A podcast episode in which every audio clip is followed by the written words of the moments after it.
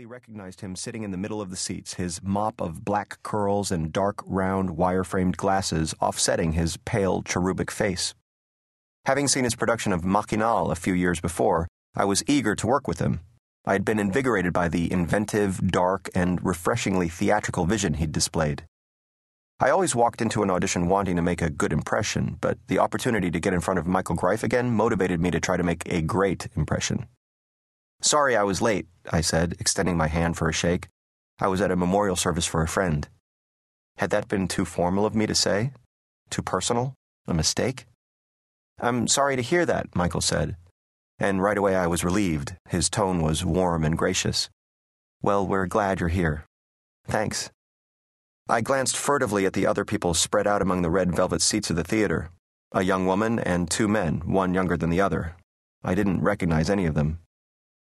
Well, that was no big deal. It was normal at an audition not to know who everyone was. So, are you ready? Michael asked. Uh, sure. Good, I would get to do my thing right away. Great. Tim will play for you. At the bottom of the aisle in front of the stage sat Tim at an upright piano. I made my way down to him. How you doing? he asked amiably, a lot more amiably than most of the audition pianists I'd encountered over the years. Fine. How are you? Oh, I'm great. He seemed like he really meant it, too, as he nodded and smiled. What are we doing? I handed him my music. Oh, great tune. What are you singing? A voice from the audience asked.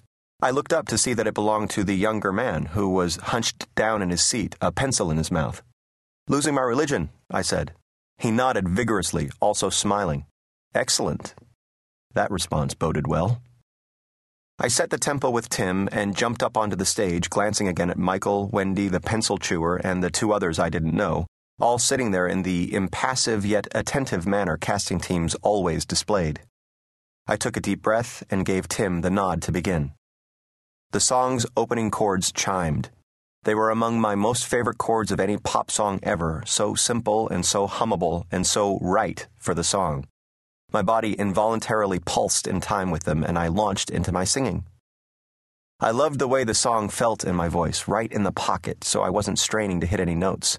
I was just soaring on the melody and pouring myself into it.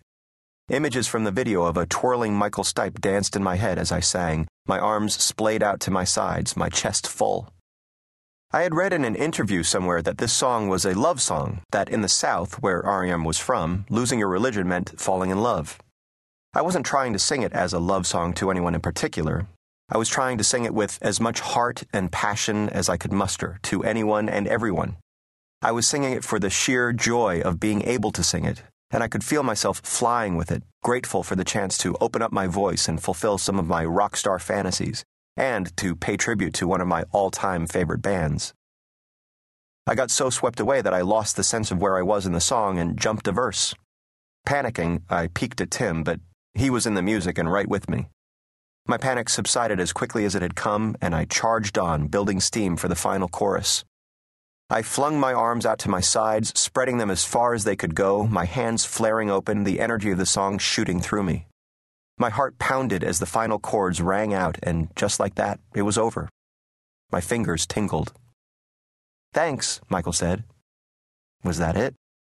Auditions always ended so quickly and took so much out of me, like a sprint, leaving me spent, but also warmed up and hungry to keep going. Jazzed, I hopped off the stage and went to the piano where Tim handed me my music. Good job, he said quietly, conspiratorially. Thanks. I knew that he was right.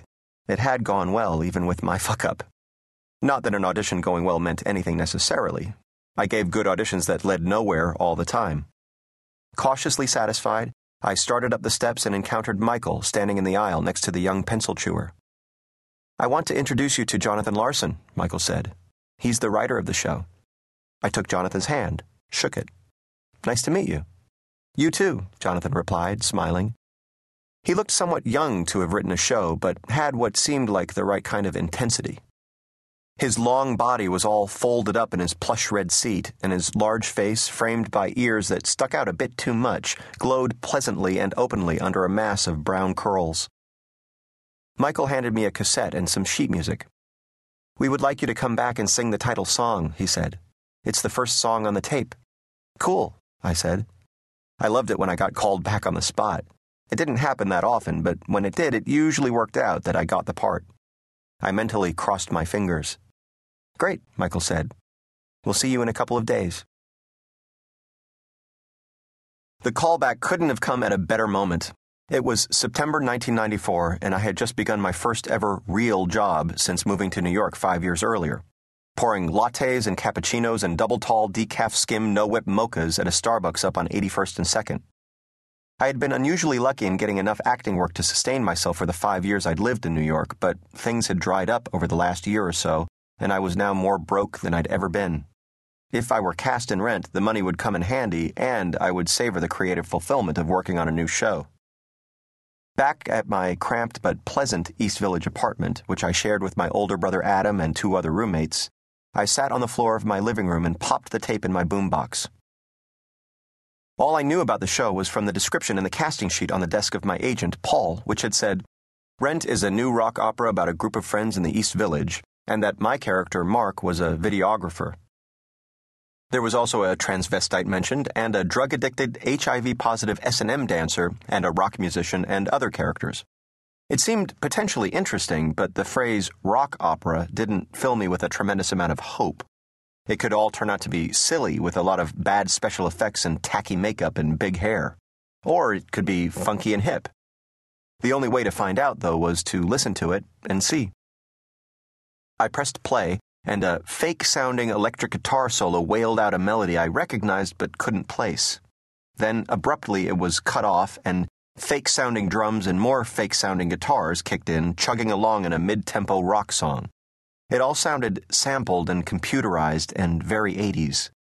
I hoped the rock and roll vibe would get a little more authentic, but I reminded myself that the tape was probably a demo.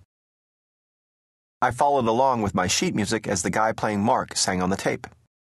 If I threw my body out the window, brains all splattered, guts all steaming in the snow, I wouldn't have to finish shooting videos no one wants to show.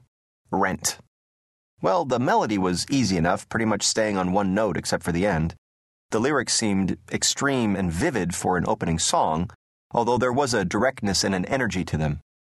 I played on as Roger sang next, with Mark joining him on the chorus. Its melody reminded me of the 007 theme. How we gonna pay? How we gonna pay? How we gonna pay last month's rent? It all seemed straightforward enough. Obviously, Mark and Roger were frustrated and broke. I could identify with that. I rewound the tape back to the beginning and set about learning the song for my callback. Ten in the morning was too early to be belting out anything, let alone the opening number of a rock opera, but two days later, that's what I was about to be doing. Annoyingly, my contact lenses were blurring up, so I had to keep squinting to make out any of the tiny words printed on the sheet music I gripped in my hand. I hoped they wouldn't notice.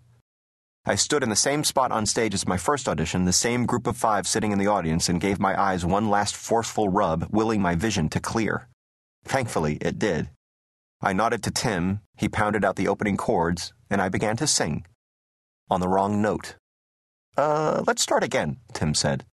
Sorry, no problem, Michael called out from the audience. I could feel myself blushing, but if Michael wasn't going to be overly fazed by my mistake, neither would I. So I concentrated on my breathing, trying to focus and channel the charge of my embarrassment into my performance.